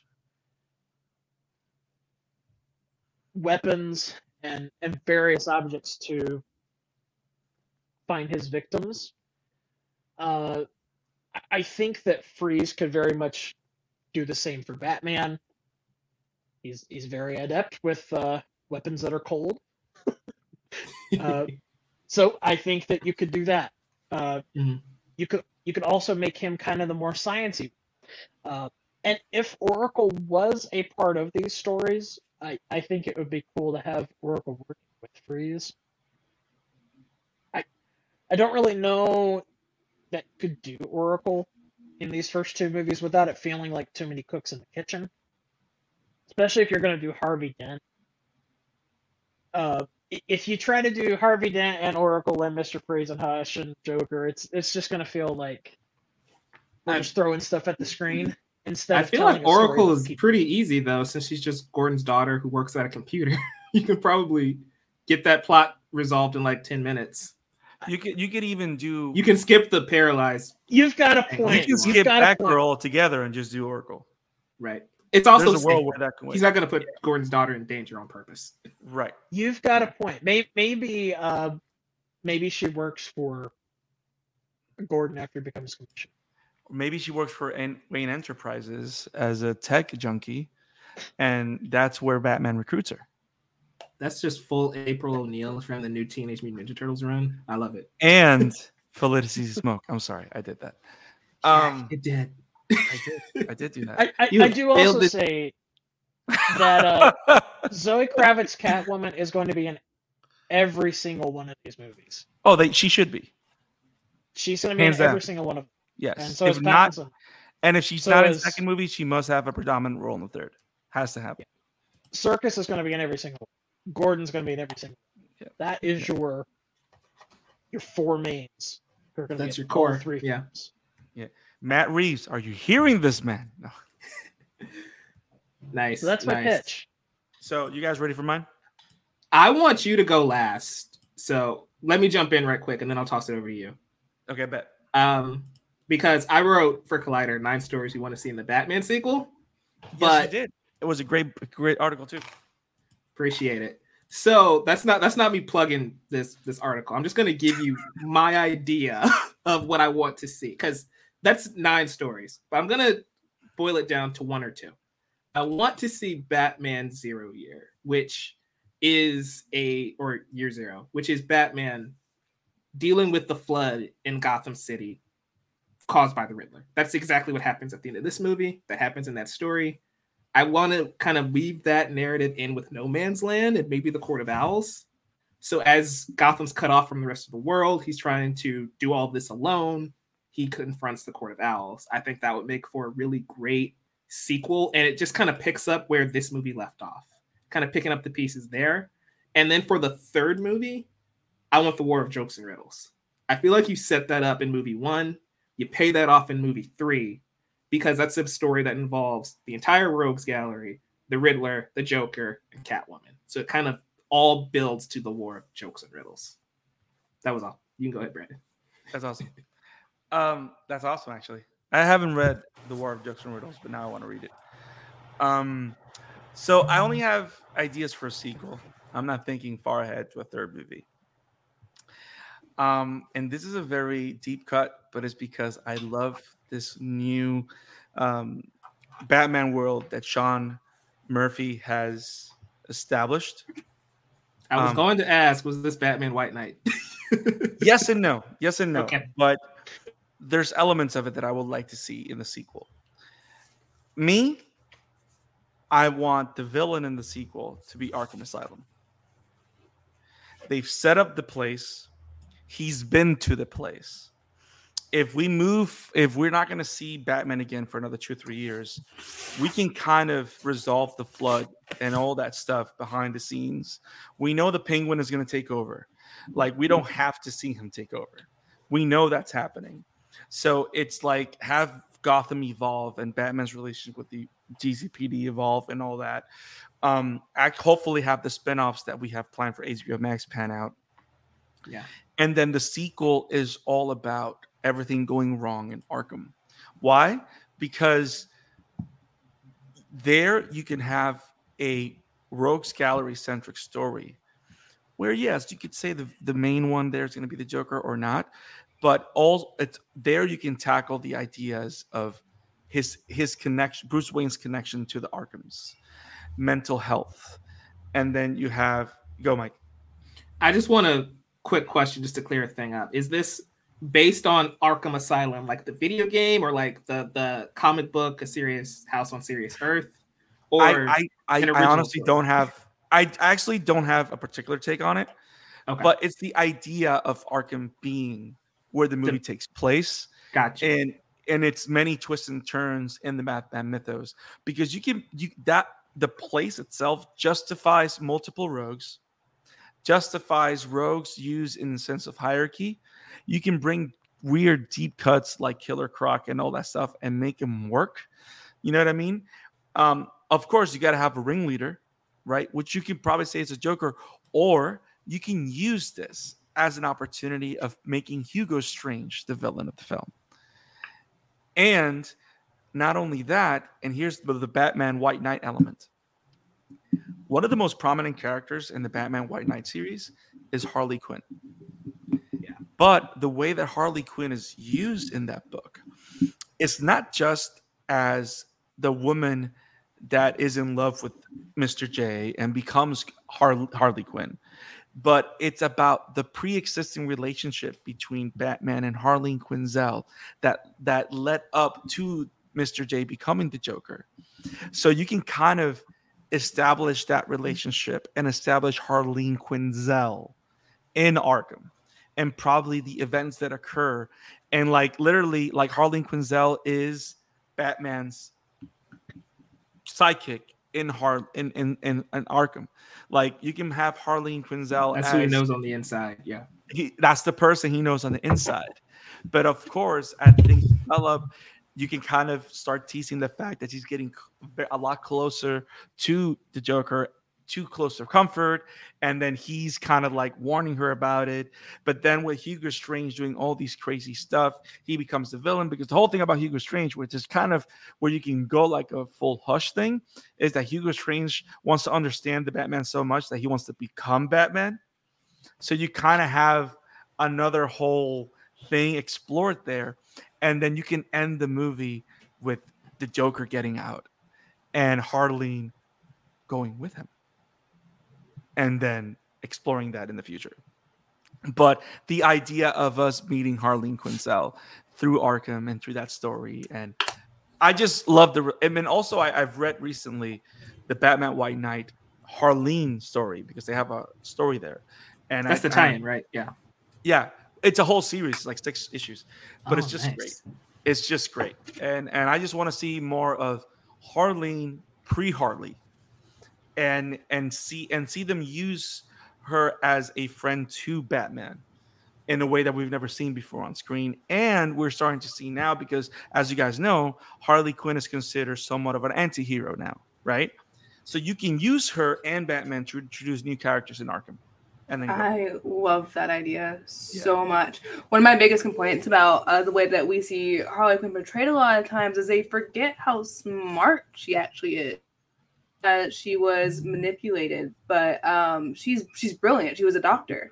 Um, so I, I, think seeing more Harleen Quinzel will not only help build the character and flesh her out yep. to general audiences more, but yep. also we can like you know make her more three dimensional. Let her be smart. Let her yes. be uh, live up to her full potential. I, I love your idea. It's awesome. I feel like one that's a very real possibility because remember we have a show that's that was about the GCPD, but it's now going to be about Arkham Asylum. That's going to be hitting HBO Max. So that might be a direction. That, like, think about it. Who's going to be the main character in an Arkham show? Harleen Quinzel would be a perfect choice, honestly, to lead oh that series. Oh my god, her yep. character arc. If she's the one you, uh, you introduce the story with, oh, that's so smart. Can you imagine the fine, like the season finale being Mad Love? And then she has ah, oh my god! Yo, Don't get me excited yo, for something that won't happen. Have you guys have you guys read Stefan Sejic's Harleen Black Label book? I have not. Nope. This book right here is for the audio only listeners. Brandon just pulled the book on screen, so go to yes, youtube.com. Yes. It's a lovely cover. It. Harleen, no, it's amazing. It's literally about what drove her to Arkham and what drove her to Joker. Oh. And it's all about her trying to test out her theories about finding where humans lose their empathy. It's so brilliant. It is so. Oh brilliant. my god, I want to yeah. read it now. It's great. Yeah, I'm sold. I gotta read it. I gotta pick it up. Yep. Nice. So, my favorite pitch is Michael's. I'm I, I, I as much as I like my own pitch. No Man's Land didn't even cross my mind, but that would be great to see on screen. Yeah. To see a version of No Man's Land that actually feels realistic and doesn't just play out like a comic book. Yeah. I think it'd be Nope. No Man's Land is a great story. It's just there's so many tie-ins, so many characters. It's a lot, but I feel like you can strip it down and say, it. yeah, streamline it and say Batman is literally alone on an island and he has to protect Gotham City. And then he confronts the Court of Owls. That would be pretty, pretty sick. Because now he has to cure it from the inside out because the corruption runs that deep. That's my pitch. Yeah. I love it. So Let's get you hired. You know, I put out I put out this tweet like two weeks ago saying, hire me. I will be your Kevin Feige. I will do it for like one fourth of the pay if you Warner Brothers Discovery. this is our pitch. We will be we will be your DC counsel. Do it. Was there anything else you guys wanted to say about the Batman or its sequels or its characters? It's a lot to love in this movie. It's a lot to talk about. I know we've been going on for a while now, and we've kind of been all over the place, but it's just a uh, good movie. It's a lot thing to say dun, dun, dun, dun. that soundtrack Better Uh, than we didn't even talk about my man Oh my Giacchino. god, the soundtrack! Bum bum bum bum bum. Ave bum. Maria, like he um, made Ave Maria um, so scary. Look, guys, I won't lie to you. My dad and I keep just yelling something in the way randomly throughout the day now. That's how deeply embedded the Batman is in my house right now.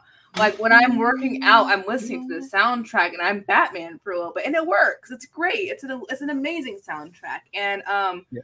something in the way even sounds familiar to the uh, da da da da.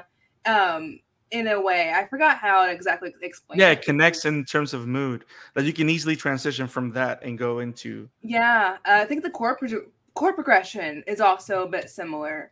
Um, I saw a video on it. Don't don't ask me about. It- it's cool. No, but what you're saying, um, and I'm not gonna brag. I'm gonna hold my. I'm gonna be strong about this. Um, but what you're saying is is that every that score is so classically well written. Like it's a Star Wars score. Like like John like I mean it's Michael Giacchino, right? And like those that know Star Trek know that he brought that score back and then made it even greater. So what he did with the Batman is just I mean, uh, he's one of the greatest composers right now and he's just great. Oh, the lighting too. Um, that's nothing. Since this is all at night, the way they use light as its own uh part of the cinematography and gave the world so much life and and made it have almost its own character throughout. Um, at the end, use of the color red. yeah, yes, yes. Um, one of my so favorite parts about this movie this is my like final take that I wanted to say.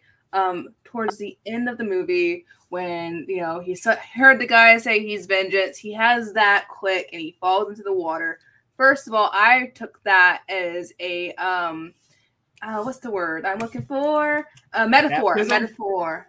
Yes, you you already know. I already told you this.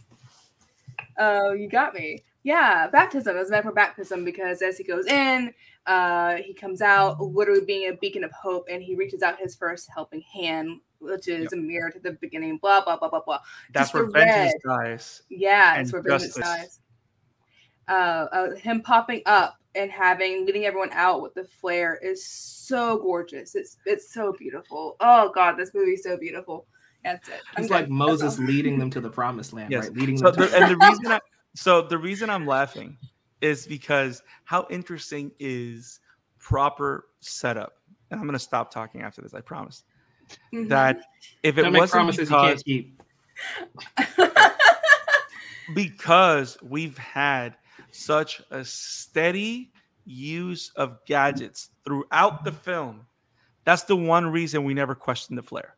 Oh my god, you're right. I never questioned the flare at all. Where You know what I mean? Like, like, like you want to question, but it's like, no, he's been doing, he's been pulling stuff out of his suit all, all the movie. So when he pulls out the flare, I was like, cool. And you know what's funny? When he's putting the the woman down on the stretcher, and the cape goes out, you can see the flare where the flare was. you can see like the pocket.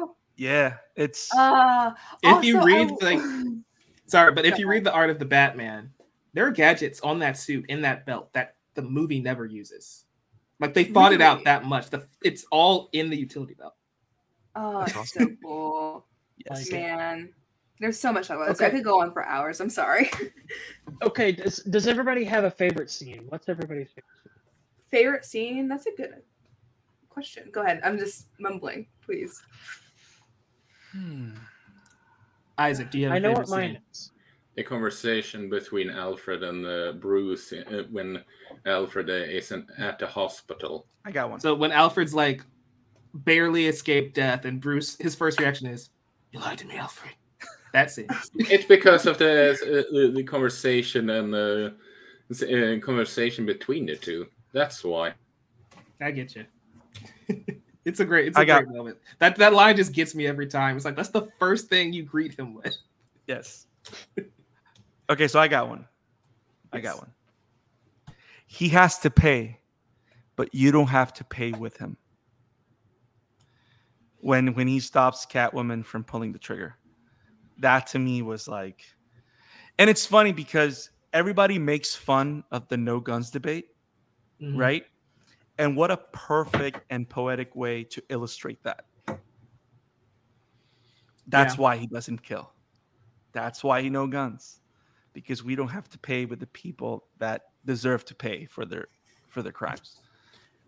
I don't know if I have a favorite scene, but I just love the the gag of Batman keep going to the iceberg lounge. That's a good one. the That's two so guys great. just keep Rule of threes too. Yeah. Yeah. Oh, shout out to when Teen Wolf. Batman. Great. He learned finally. He was like, "Oh, it's not worth it." Yeah. So my favorite scene, and I'm I'm gonna be that person. It is the Batmobile jumping over. the tank. Yes. I Okay. cannot believe they put that in the trailer. If if they had saved that for the theaters, it would have been the only.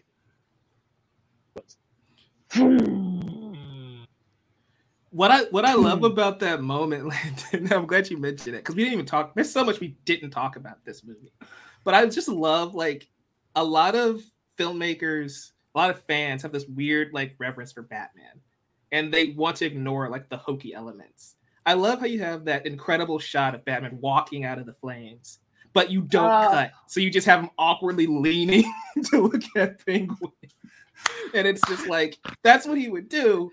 But I feel like any other director would have just cut cut the scene, and he would just be pushing Penguin up against the wall. But it lets you follow that shot. It's like, yeah, Batman is gonna have to pry this door open and pull him Oh. out of his. No, no, no. I, I, I can see the meme now where they they cut to that, and then the other part of the meme is him going like this. Yeah, Did you order pizza?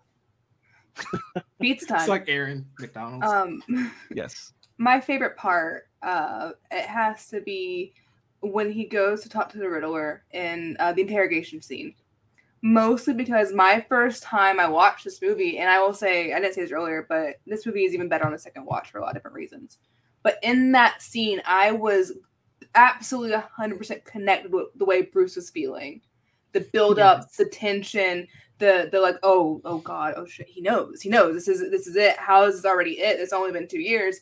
And then when he drops and he realizes that it's not what he thought, and he's like, "Oh, oh, okay." I had this I like rush of, oh my god, it was a, so many, um, so many feelings that one scene made me feel. It's insane. I love the fear in Pattinson's eyes, right? Because he's standing there like, oh He was like- crap, I'm He busted. looked like a kid in trouble, like a kid that's in trouble with his mom. Like, oh, but Yeah. more scared, obviously. Yeah. There's Yeah. so many good scenes, but I Yes. I was curious what everybody's favorite is because That's my I think for question. everyone it's going to be a different answer. Mike, what's yours? oh, that's a tough one because You're not escaping this one. Yeah, you have Yeah, the I- answer. I Yeah, thought the I was right gonna get out of this, but you had to pull it. You had to pull me back in. So Yes, let did. me think. Yes, there's so many moments I love about this movie, but I feel like my favorite, and this might be seen as a joke to most people, but my favorite is when Penguin reveals to them that they got the rid- riddle wrong. Bro. That Oh, it's iconic though. it's Bro, but it's Colin hilarious. Farrell is so good. yeah, Colin Farrell's As- great. didn't talk about Colin Farrell or his makeup. Oh my god. This that's my point. This movie, we're gonna be here talking the length of the movie. I No habla español. No habla español, fellas.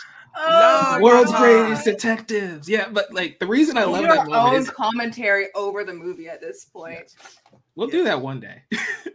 but, but but the reason I love that moment is it's again showing the flaws in Batman. A lot of times people perceive him as perfect or want him to be perfect, but I feel like Mhm. that scene is why at the end Batman technically loses, right? He loses to the Oh Riddler. yeah, he loses doesn't beat him. Absolutely. and Batman never takes the L. That's why Bat God is a thing in comic books because he never loses. And it's like that's the moment where it's like this character is flawed. Oh crap, he might not actually beat this guy. That was the first moment I thought like, okay, this Batman might lose, and he ended up losing. And so I feel like the significance of that moment, yeah, it's played off as a joke, but I feel like that kind of sets up the entire third act of the film. Yeah. Yeah. Absolutely. So good. I like that it was a real web- website too. That was really fun to follow along if you guys did U that. R L. U R L. yes. All the riddles were just so clever too. I know. I they, they he really played me. I, I, I it makes sense going like, we watch it again. Like, it makes perfect sense that of course didn't know it was Bruce Wayne, but the first time you're like, does he? Are you? Yeah. Do you know something? It, it makes so much sense too. In the comic books, he's Oh, one of the first oh my ones that God. out too. So Oh my god, I remember my original want for the sequel that I forgot earlier. That was 30 Scarecrow. I minutes wanted ago. Scarecrow. That's what I wanted. cool. I wanted Brain. Scarecrow because this one attacked vengeance and how Batman being all about vengeance hurts.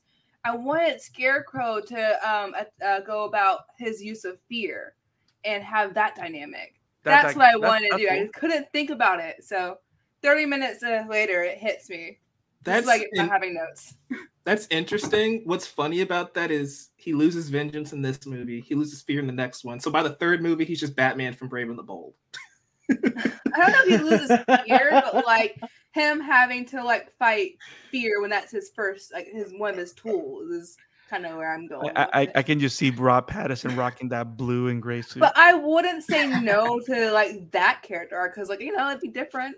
yeah, Blue Yeah. and gray. I, I won't say no to Batman to that Batman, but I don't know how other people would feel about it. That's Superman.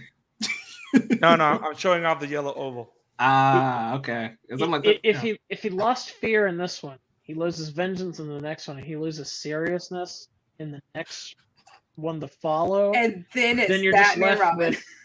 Yeah, well, no, you're just left with Adam West. and Oh, that's when you introduce Robin. There you go. Either that or Barnacle Man. But Oh, Oh um, my my. god. Barnacle. Uh, yes. This I awesome. think that I think that wraps this one up. I think we we've covered ninety percent of what we could. Otherwise, we're going to be here Yes. for another two hours, guys. What was your favorite costume design besides Batman? I was kidding. I was kidding. Commissioner Gordon. the Penguin? What was your favorite? the Riddler's mask was of awful. That's my only complaint. Yes. A lot of cling wrap. Um, I liked him being a streamer though. You know, thanks for all the for all the subscribers. That was great. I Yeah. that was so funny because it's like. Uh, Yeah, it makes sense. YouTube, Thank no, you Twitch took help down one of my streams for one copyright strike, and Thank this you guy for can your just, help with detonators. Well, he's not copyrighting anything, is he? He's asking. So, no, but he's not detonators, copyrighting think anything. He's not copyrighting anything. So You can see that. He oh, now we know. fun. So now we know. Cop- The Copyright Riddler has life Paul in Dan. Murders, murder, copyright, jail. What is his TikTok name? What do you think? Do you think it was just the Riddler? Captain question mark. No. Um, Right. vengeance, vengeance, renewal. At Enigma. Uh, no, At no, no, Enigma. no, no. I got it. I got it. I got his username. yes. Pumpkin slice lover. Huh? He was getting a pumpkin. I get it. No. I get it. It's something simple. I got you. Come on now. I uh, did he now the Appreciate question is did he make the question mark latte or did he request that? He's totally he's totally doing that himself. Yes. He's like, hang on, before the cops get here, I need to like get. As- Quick, do- give me a straw. No, no, no, no, no. Do, do you no? Do you imagine? And we're going off the rails here. But do you imagine come that whenever they're reading their resume, like when you say, "Oh, I got a hit," Edward Nashton works at the local Starbucks. Oh, oh my god. I actually didn't know who played Riddler. I stayed away from spoilers for this movie. So I did not know it was Paul Dano until I watched the movie. Imagine my surprise Nice. When the Riddler is like, oh my god, it's it's it's Paul Dano. I had no idea. I completely stayed away Swiss from I don't Army know man. how. I don't Nice. oh, also Yeah. prisoners, um, where he gets he gets he gets demolished in that movie. And Hugh Jackman really hurts that man a lot. So This is the Yeah. prisoner I'm the- sequel we didn't know we needed. oh my god, that's where his I'm character the went. best He had at their what I prison- do, bub. okay, guys, Let's it's wrap been up, fun. This is if you enjoy chaos like this, check out the Amateur Otaku podcast. We can get daily doses of this kind of action over on Yes. the anime show. This is an awesome chatter after. It's great. It's it's it's top five for me. There's only been eight, but it's top five for me. Landon, thanks for joining us. Thank you for Where having can me. people find you? Well, you can find me on Twitter at the Beallman, spelled A L L because my sister couldn't spell. Also, find me on Facebook and spell. Website is storybank.net, where in the process of being a uh, YouTube channel as a food and storytelling podcast. So definitely tune in and check it out when it drops. And yeah, you can also find me various podcasts. Nice. Jayla, thanks for joining us in this mad conversation of vengeance. Where can people find you on the internet? Um, thank you so much for having me. This has been so much fun. Um, on YouTube, you can catch me hanging out on the Geek Vibes podcast YouTube channel. I am on Twitter, Instagram, and TikTok for better or for worse under Cheese Stick Rat. Yep, Cheese Stick Rat. That's where you can find me. Um, you can catch me hanging out all those places, talking about good nerdy stuff, a lot of horror, a lot of what you saw today, and I yeah, I've had a blast. It's been so much fun. Awesome. nice. Isak, you awake, buddy? I need to ask you something, uh, Mike. Okay, I'll humor you this one time. What is it? What's Batman's favorite drink? What is it, Isak? Vigilante. This is my life. Okay. okay. You know what? That, that wasn't that wasn't bad. I'll allow it. Okay. Um, you can find Isak at Emblem Maniac. Isak, I have a question for you. Go on. What did Spider Man study in college? I don't know. Web design.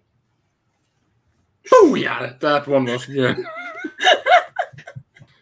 you need to be on this podcast more, Yayla. I, I don't think I've ever heard Isak that excited when he just yelled booyah.